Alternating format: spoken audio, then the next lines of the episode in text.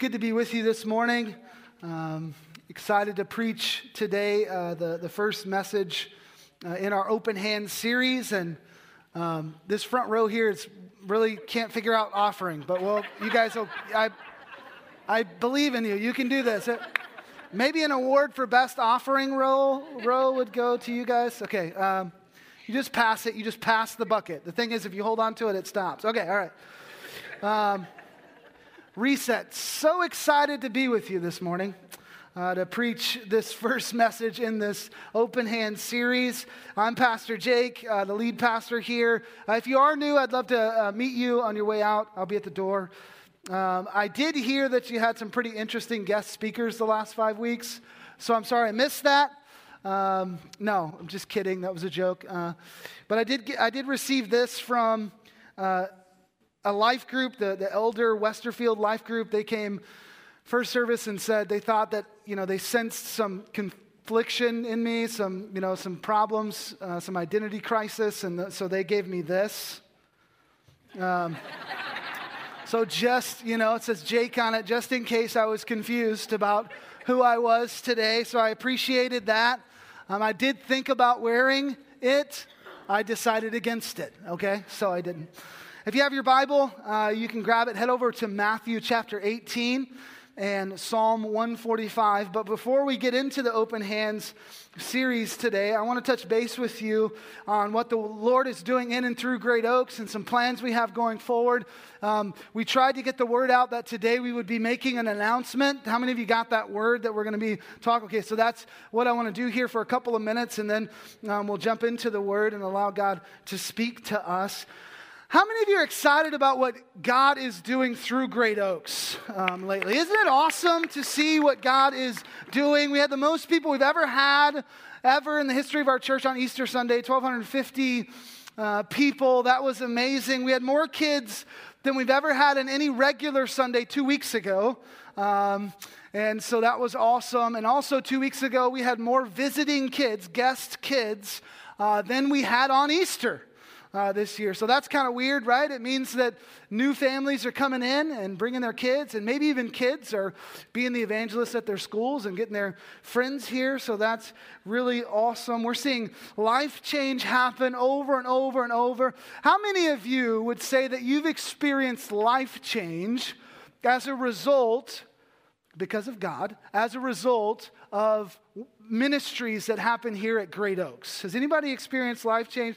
I'm going to give you another chance, okay? So, um, any life change, anything, challenged by something, your kid gave their lives to Jesus and got baptized. You gave your life to Jesus and got baptized. You grew in your faith. Could be this last week, could be 20 years ago because we've been around about 20 years now, right? How many of you, you guys ready?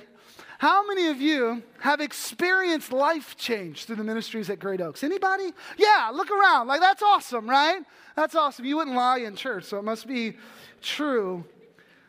We've just finished that Take Five series. The Lord used it in mighty ways. It's awesome to be a part of what God is doing at Great Oaks, isn't it? But I don't think He's done.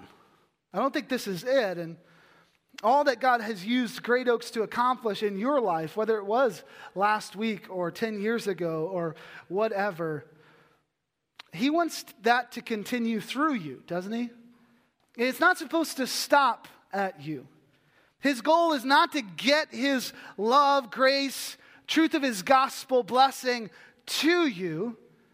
His goal is to get His love, grace, truth of the gospel, His blessing through you, right? There's a difference. If you live life with the bent that God is giving you everything and it's just getting to you, then you'll never allow it through you, right? And so I shared the vision the Lord's given me in our leadership to a group of about 100 people in leadership positions within our church two weeks ago. Your life group leader was there, so feel free to, to talk with them about that night. But you can also go to this website. It's greatoaks.church slash 10 and 10. It'll be up on the screen as I'm talking through this. Greatoaks.church slash 10 and 10. You'll see FAQs. You'll be able to watch a couple videos, get much more information. And we'll be sharing in more detail in the next few months um, what what God is doing, and, and, we'll be sharing in smaller groups and vision gatherings uh, so that you can ask questions and things like that. But I wanted you to know the basics uh, so that we can. Uh, we can get you praying and you can decide how God wants you to be a part of this vision. So, today I'm just going to give you a quick snapshot, couple minutes, uh, the tiny, or the bit of the why. I'm sorry, I'm going to tell you the why, tell you the why, and then a tiny bit of uh, let me say that again. I'm going to tell you the what and the tiny bit of the why. And write down that website, and you can get go to it after service, not right now. I saw some heads go down, so not right now. Um, and you can look at it and ask us any questions you have. So, the vision God has given us, it's not small, it's not easy, but here's what I've known, I know from, from my own experience with God, is that uh, anytime He gives you a vision, it always requires more than just you to accomplish, right? In fact, that's one of the ways you can know uh, if God is really speaking to you. If He gives you this big thing to do, uh, if you can accomplish it in your own power, how, how many you know it's probably not from God, right? Uh, probably something you could just do. Uh, but when He gives you a life mission and a vision, you're going to need the power of His Holy Spirit uh, to do this. And so this is not a small one, but we're calling uh, this vision 10 and 10. Everybody say 10 and 10. For the glory of God and, and, the sake of those who don't know Jesus yet, we believe God is calling us to make it our goal to have 10 Great Oaks campuses in 10 years, 2018 through 2028. So God is calling us, and really every church, to, to multiply. To, to multiply, to reach more people with his gospel. It's not it's not about his gospel truth coming to us, it's about it moving what? Through us. There are a lot of ways to do this, to multiply the church. The main thing is that a church just does it, that they step out and they begin to multiply in this way. 80% of churches in America are declining or plateaued. Only 16% are growing. Only 4% have ever reproduced themselves, have ever planted a campus or a church or something like that. Only 4%. Even though this is the clear command of Christ and the clear mission he's given us as the church. I mean, had the church not multiplied in the book of Acts outside of Jerusalem and into Antioch and into Corinth and, and into the rest of the world, you and I would still be in darkness, right? The only way the church, the only way the gospel gets to us is the church multiplies enough to where it reaches us. Is everybody tracking with me so far? Okay, let me give you a bit of an explanation and then you can go to that website and get more. We're talking about going to surrounding communities and planting a Great Oaks campus uh, in them, an extension of Great Oaks, a church, but one that will have the full backing, resources, leadership, and, and DNA of Great Oaks. A, a church, but one that is fully fully supported. Sundays will look a lot like they do here at this campus, and there'll be live worship. Uh, will be people who are at this campus will be led into the presence of the Holy Spirit uh, through worship. There'll be a first impressions team out front. There'll be kids ministry that is rocking. All that will be happening at this campus. We'll broadcast uh, the message via video live into these campuses. Uh, they'll have their own youth ministry and more. So that's what we're talking about to get to 10 in 10 years. To do that, we believe that God has given us this strategy the, that our Germantown Hills campus, that's us, right? The Germantown Hills campus plants one campus every two years. And then every campus we plant plants another campus every three years. I know I can tell by your face, you're like, oh gosh, do we have to do math at church? I didn't think. I didn't think I was going to have to do math today, okay? Just trust me. If we do this, and even if we double up, we slow it down a bit, we double up when two of the new campuses are planting the same year, they work together to plant one campus. Even if we double up that way and slow down that way, the math comes out to 13 campuses in 10 years. If we never fail, if we hit every deadline, if there's no problems, we're at 13 in 10 years and 26 in 15 years if we continued so think about the families transformed. You just raised your hand to say, God, I've, I've experienced some life change from God through the ministries at Great Oak. So think about people. Think about kids giving their lives to Jesus and families going from darkness to life. Think about all of that happening at each of these places.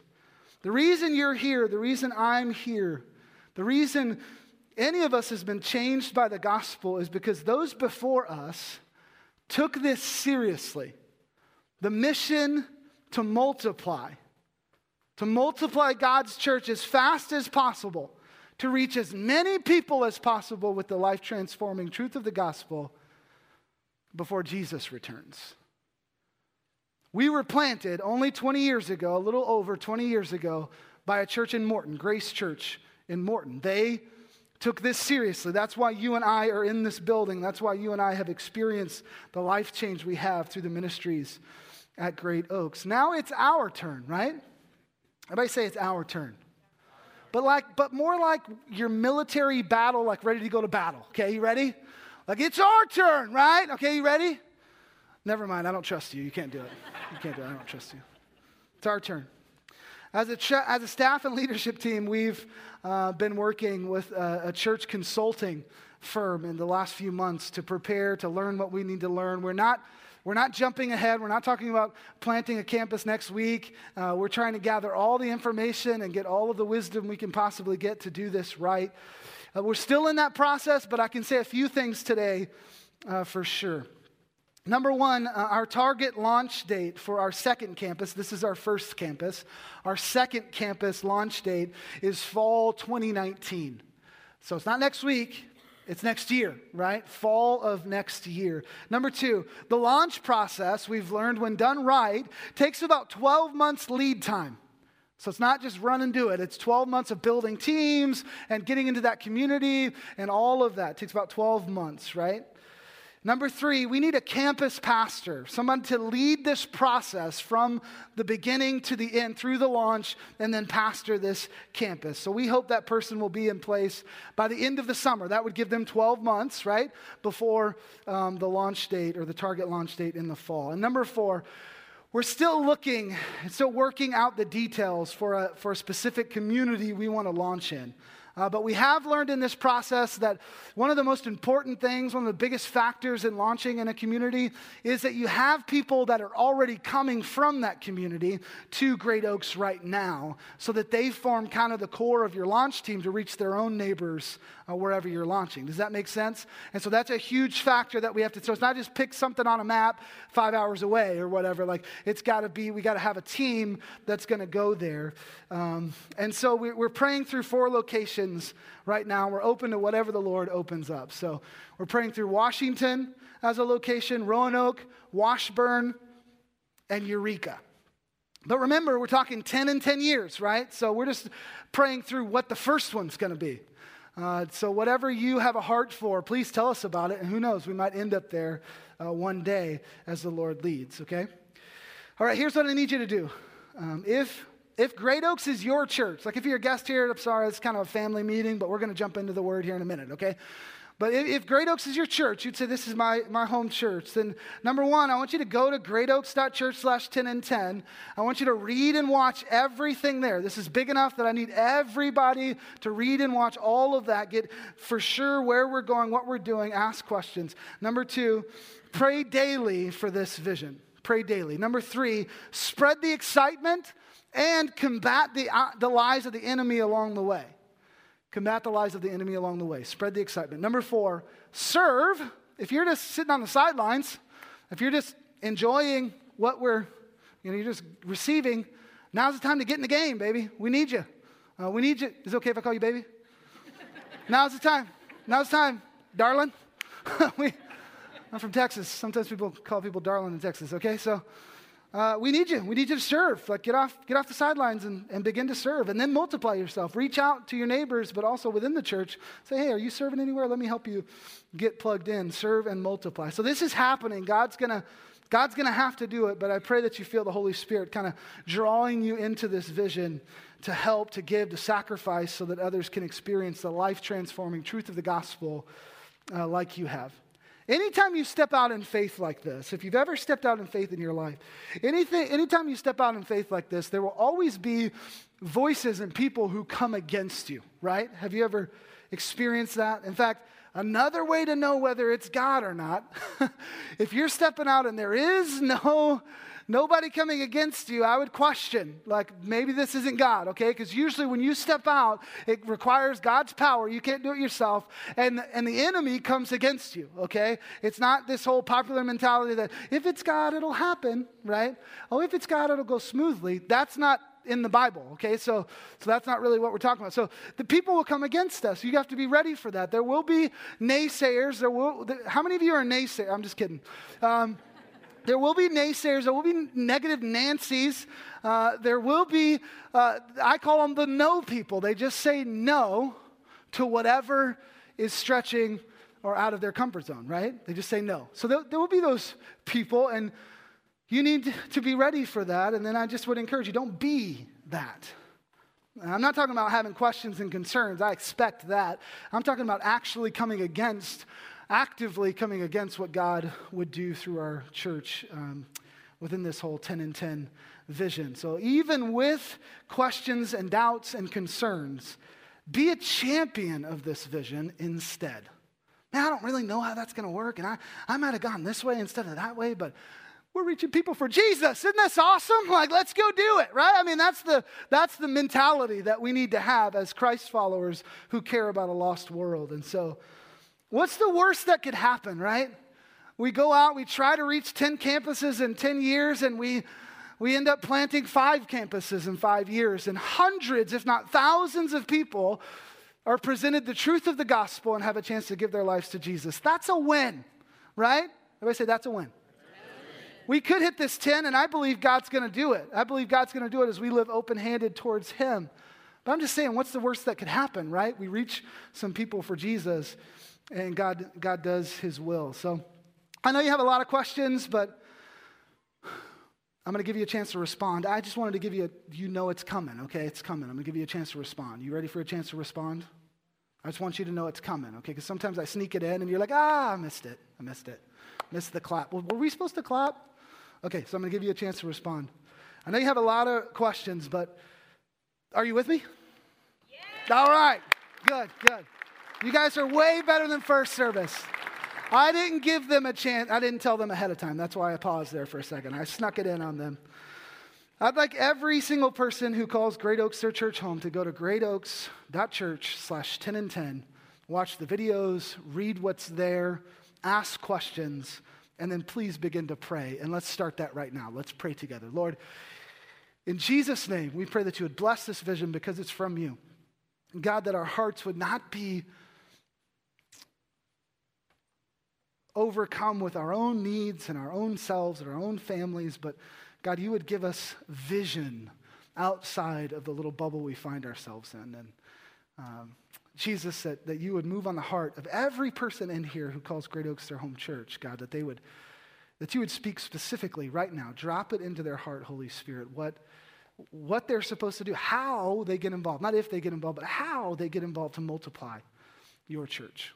We trust you. We can't do this without you. It's impossible. But what is impossible for man is possible for you, Jesus. Everybody said? Amen. Okay, let's jump into, I'm going to make a hard turn, jump into Open Hands, uh, our Open Hands series, uh, week one.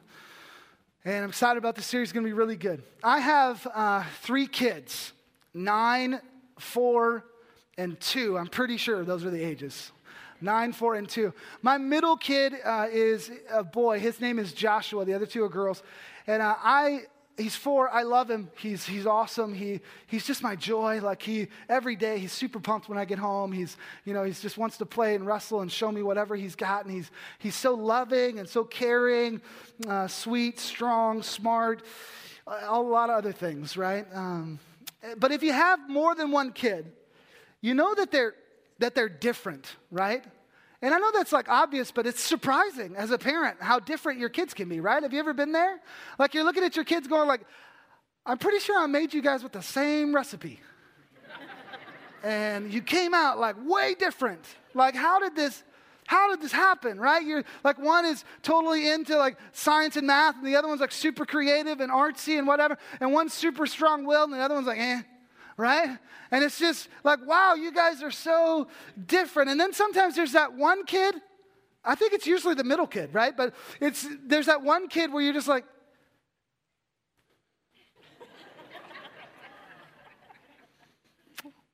Ugh, gosh, I, where'd you come from, right? Like what? Like mom, dad does not equal this. I guarantee it. Like, ah, where'd you get that? Like, I, you are so weird, right? You, where'd you come from?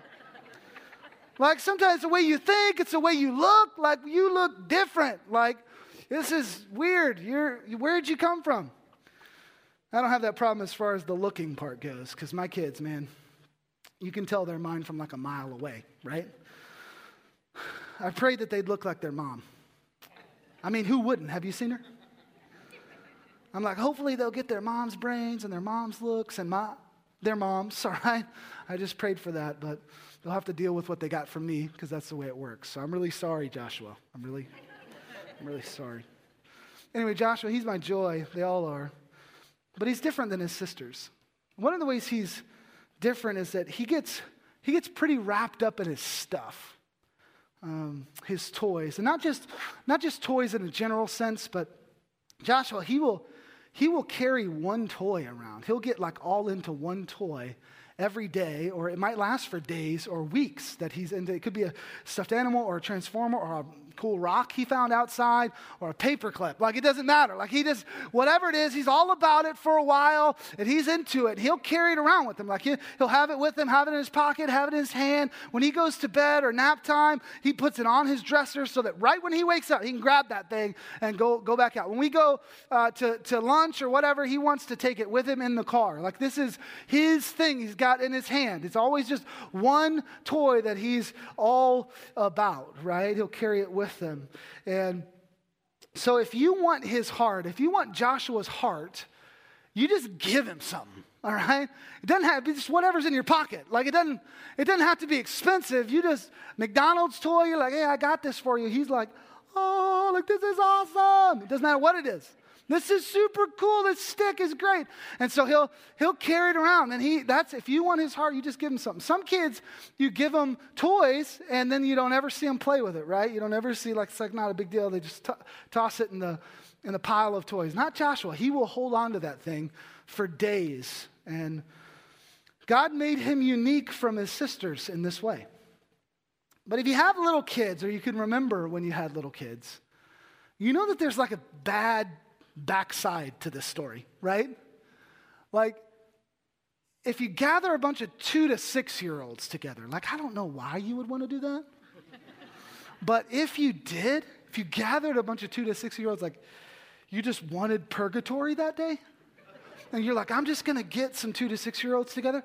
If you did that, what parents, like mom, mom, dad, what are you saying over and over to this group of kids? You say it, it's on repeat, right? You don't even think about it. You just say, you guys need to share, right? You just need to share. You got to share. Share. Just share. I think my kid just punched your kid in the face. It's okay. They just need to share. All right? That's just the answer. It's just share, right? Like he's bleeding. Okay, well, share more, all right? You deserve it. Okay, so just you just share. And so you say, like, Billy, don't, don't, you need to share the blocks. Like, don't be a block tyrant, right? Like be a be free with the blocks. Like let the blocks go, buddy. You can come on, Billy. Don't they're mine. I, maybe. But you know, if it's at your house and it's their toy, what do you say? You say, it's gonna be here when the kids leave, right? Like it's gonna still be here. You need to share. And don't you care about the kids don't you want them to be happy? No. Okay, well, that's later, but give me that block, right? And if they go into pre K or kindergarten, this is like a skill we want your kids to learn, right? They want your kids to learn how to share. It's kind of a big deal. So, Joshua, bless his heart, he can sometimes, as a four year old little boy, struggle to share. He can kind of flip out when someone takes that one toy that he's all about that day or that week or whatever he can struggle to share. So I try to teach him, hey, bud, it's going to be okay. Like, it's no big deal. Like, he's like hyperventilating. I'm like, just calm down, but it's a, like, it's, don't you want them to be happy? No. Okay, so let's try something different. Like, so, uh, you have to. I don't want to. Okay, uh, you know, you, you're going to have this when they leave. Like, I'll get you ice cream. I mean, I don't know. Like, just, I, I'm not above bribery. Like, I will bribe my kids to act right. And so I'm like, hey, you got to, come on, bud, you can do this. And I'm trying to get them to understand that, that there's more than just this one thing.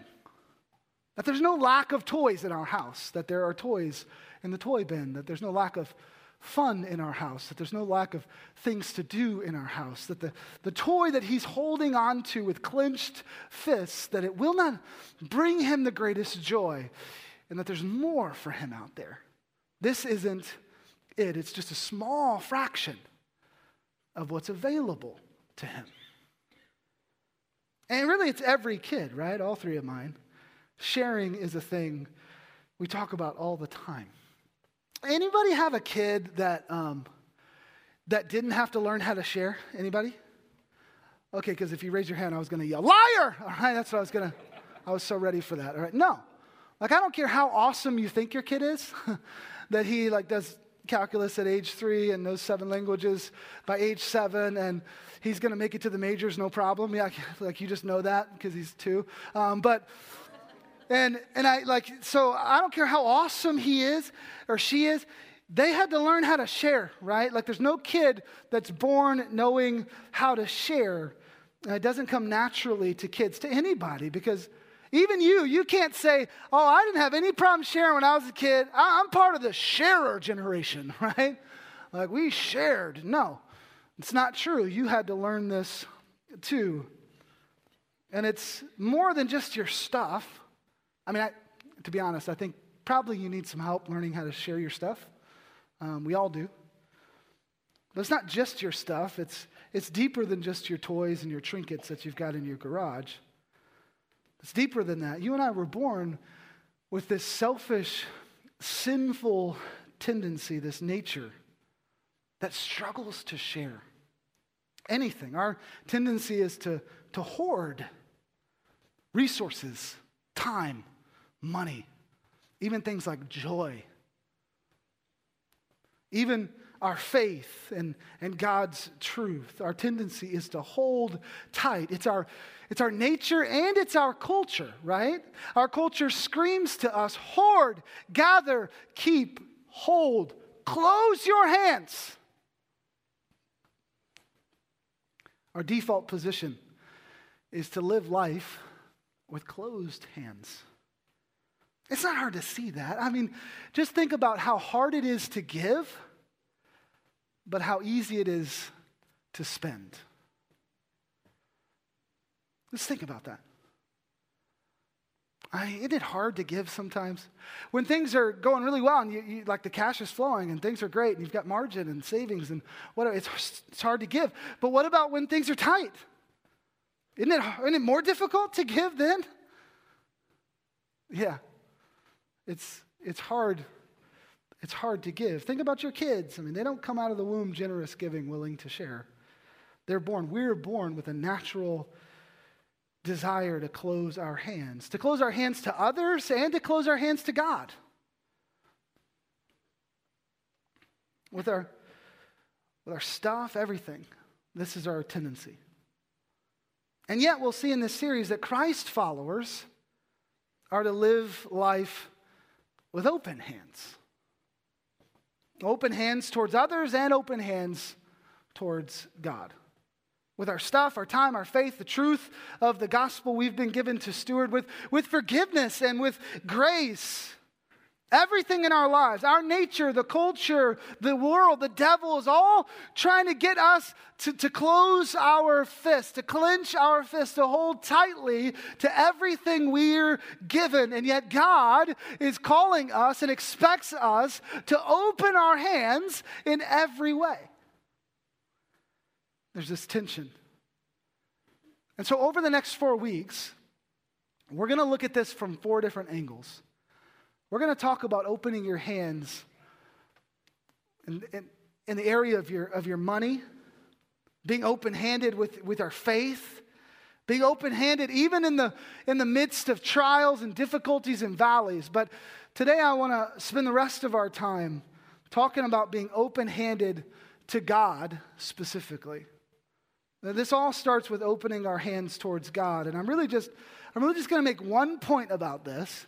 And then I'm just going to include like an implication and a prayer just for free. Okay, so no cost. So I'm just going to do a point and an implication and a prayer, and it's going to tie back to that point. Look at Matthew 18, starting in verse 21 with me. This is a parable that Jesus taught. It's used to talk about forgiveness and giving forgiveness, and it's great in that way, uh, but I think there's something even deeper, a principle that goes beyond just forgiveness. Verse 21 of Matthew 18 says, Then Peter came up and said to him, God, said to Jesus, Lord, how often will my brother sin against me and I forgive him? As many as seven times? Jesus said to him, I, I do not say to you seven times, but 77 times. Verse 23, here's the parable. Therefore, the kingdom of heaven may be compared to a king who wished to settle accounts with his servants. When he began to settle, one was brought to him who owed him 10,000 talents. This is like more money than you could ever make in your lifetime. Too much to pay back. No way he's going to pay this back. Verse 25. And since he could not pay, his master ordered him to be sold with his wife and children and all that he had, and payment to be made. So the servant fell on his knees, imploring him, Have patience with me, and I will pay you everything. And out of pity for him, the master of that servant released him, and he forgave this huge debt. Verse 28 But when the same servant, the same servant went out, he found one of his fellow servants who owed him a hundred denarii. This is like a couple days worth of work, not near as much as what he was forgiven. And seizing him, the other servant, he began to choke him, saying, Pay what you owe. So his fellow servant fell down and pleaded with him, Have patience with me, and I will pay you. He refused and went and put him in prison until he should pay the debt. When his fellow servants saw what had taken place, they were greatly distressed, and they went and reported to their master all that had taken place. Verse 32 Then his master summoned him, the first servant, and said to him, You wicked servant, I forgave you all that debt because you pleaded with me. And should not you have had mercy on your fellow servant, as I had mercy on you? And in anger, his master delivered him to the jailers until he should pay all his debt. So also, Jesus says, My heavenly Father will do to every one of you if you do not forgive your brother from your heart. Let me point out two verses within that really quick. I'm going to read them again. Verse 33 says this And should not you have had mercy on your fellow servant as I had mercy on you? Should you not have given as you were given? Should you not have forgiven and shown mercy just like you were shown? Shouldn't you give your stuff, everything that's given to you, shouldn't you also give that out to others? And then verse 35, Jesus ends this again by saying, So also my heavenly Father will do to every one of you if you do not forgive your brother from your heart. Let me just let me just throw out a bunch of scripture at you. And I think you'll get the theme as we go through this. Most of this will be on the screen, and I'll run through them very quickly. 1 John 4 19 and 21 says this We love because he first loved us. In this commandment we have from him whoever loves God must also love his brother. So, based on Matthew 18, we're to show mercy because we've been shown mercy. And based on 1 John 4, we're to love because we have been what? Loved by God, right? Ephesians 4:32 it, it says, "Be kind to one another, tenderhearted, forgiving one another as God in Christ forgave you." Add forgiveness and kindness to this list because God in Christ has been kind and forgiving, we are to be too. Do you understand? Are you seeing the, the, the theme here within these first three that, that we give as God has given to us? We give, and we're expected to give what God gives to us. Now, check out these. It's kind of a turn here. Psalm 24 The earth is the Lord's and the fullness thereof, the world and those who dwell therein. Deuteronomy 10:14 Behold to the Lord your God belong heaven and the heaven of heavens the earth with all that is in it Psalm 89:11 the heavens are yours, the earth is also yours, God. The world and all that is in it, you have founded them. In Exodus 19, God says, All the earth is mine. In Job 41, he says, Who has first given to me that I should repay him? Whatever is under the whole heaven is what? Mine, God says. And just in case you don't understand the concept of everything, if that's you're struggling with that today. Psalm 95 says, In his hand are the depths of the earth. The heights of the mountains are also his. The sea is his, for he made it. And his hands form the dry land. Seas, mountains, dry land. And he says in Psalm 50, For every beast of the forest is mine, the cattle on a thousand hills. Animals are all his. Psalm 74 says, Yours, God, is the day, yours also the night. Day and night, they're his. And just in case you're not sure what's exempted from this and what's included, Haggai chapter 2 the silver is mine and the gold is mine, declares the Lord of hosts. The money's his too. It's all his. And listen, God doesn't have to give this out, right? It's his, it's rightfully his. He made it. He could hold on to it. Doesn't have to give it to us. We have done nothing to deserve anything from God. Nothing. Not one thing to deserve one thing from God. So he could hold on to this, right? He could clench his fist around it and not give it. But one more scripture I want you to see Psalm 145, verse 16 says, You, God, open your hand. You satisfy the desire of every living thing. God doesn't have to give, and yet he opens his hand to, to satisfy the desire of every living thing.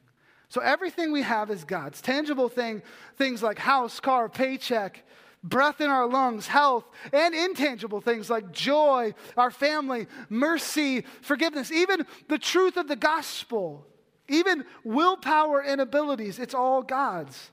You and I have done nothing to get what we have received from God. It's, it's all His. It's all His, it's all because of His open hands towards us. The earth and all that is in it belong to the Lord. And judging by Matthew 18 and those other three verses we read right after that, we are expected to not only receive from God, but to take what we have received and give it out to others, right? Do you agree based on these passages of Scripture? God owns it all, and as we receive from God, we are also to give give to others, to God and to others. So all of these scriptures together make the one point I want to I, I want you to realize. We open our hands to God because he first opened his hands to us. Everything you have has been given to you from the open hands of God. So you don't really own any of it. It's all his. You're just managing it. Your family, your opportunities, your ability, your time, your money, forgiveness, mercy, grace, the truth of the gospel. You're just managing it for God. It's all His, right? Listen, beloved, this is, this is huge. Because if you live your life thinking that the source of all that you have is you, then your tendency will be to worry and to hoard and to hold on to what you have and to not live with an open hand towards God or anyone else. And when God calls you to do something, to step out in faith some way, you won't. Because you'll think, I can't do that. I can't pull that off. I don't have what I need. I don't think I have the abilities or the gifting for that. Instead of saying, God has all that I need. He has, there's no lack of gifting or ability in Him, right? If he's calling me to do this, then I'll be able to do it through his power. Maybe that's what you're thinking when it comes to this 10 and 10 vision, that it's just too hard. Couldn't possibly help. You need maybe a mindset change there.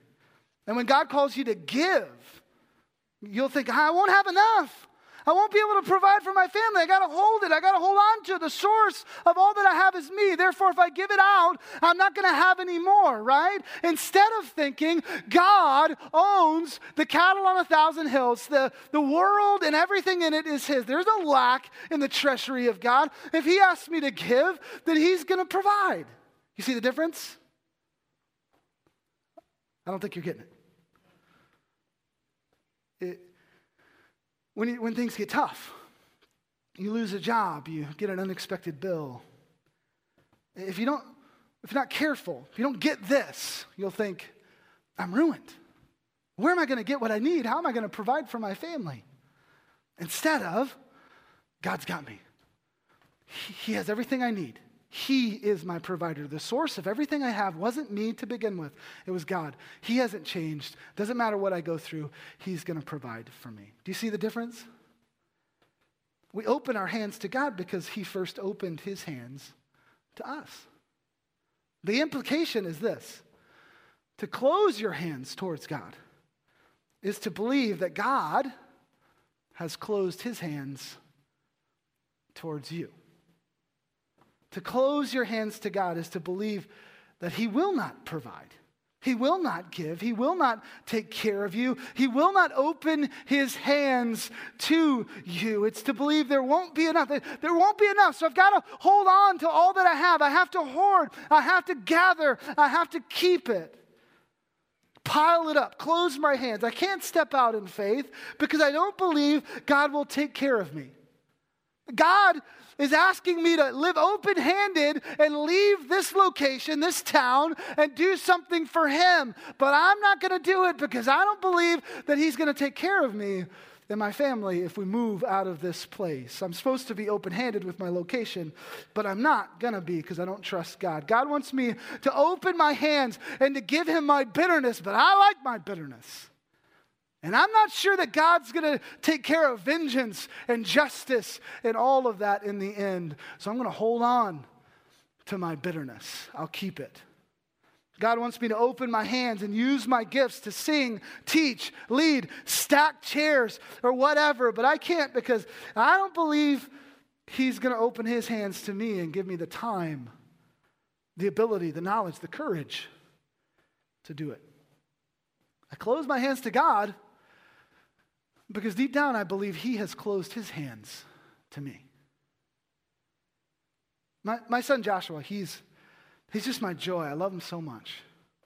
He's taught me so much about myself because when I'm trying to get him to see that he can, he can relax his grip on that one toy he's all about, that he could he could relax his grip, that, that there's more out there for him, that, that there's more than just this one thing, that I have more for him, that, that clenching his fist around this toy will not give him the greatest joy when I'm saying all that. And then sometimes I'm moving to discipline him when he's not listening. When all that is happening, God's going, Jake, this is playing out like another story I know where I ask you to give me something, to loosen your grip on what you have, and you go, No, I don't want to, God.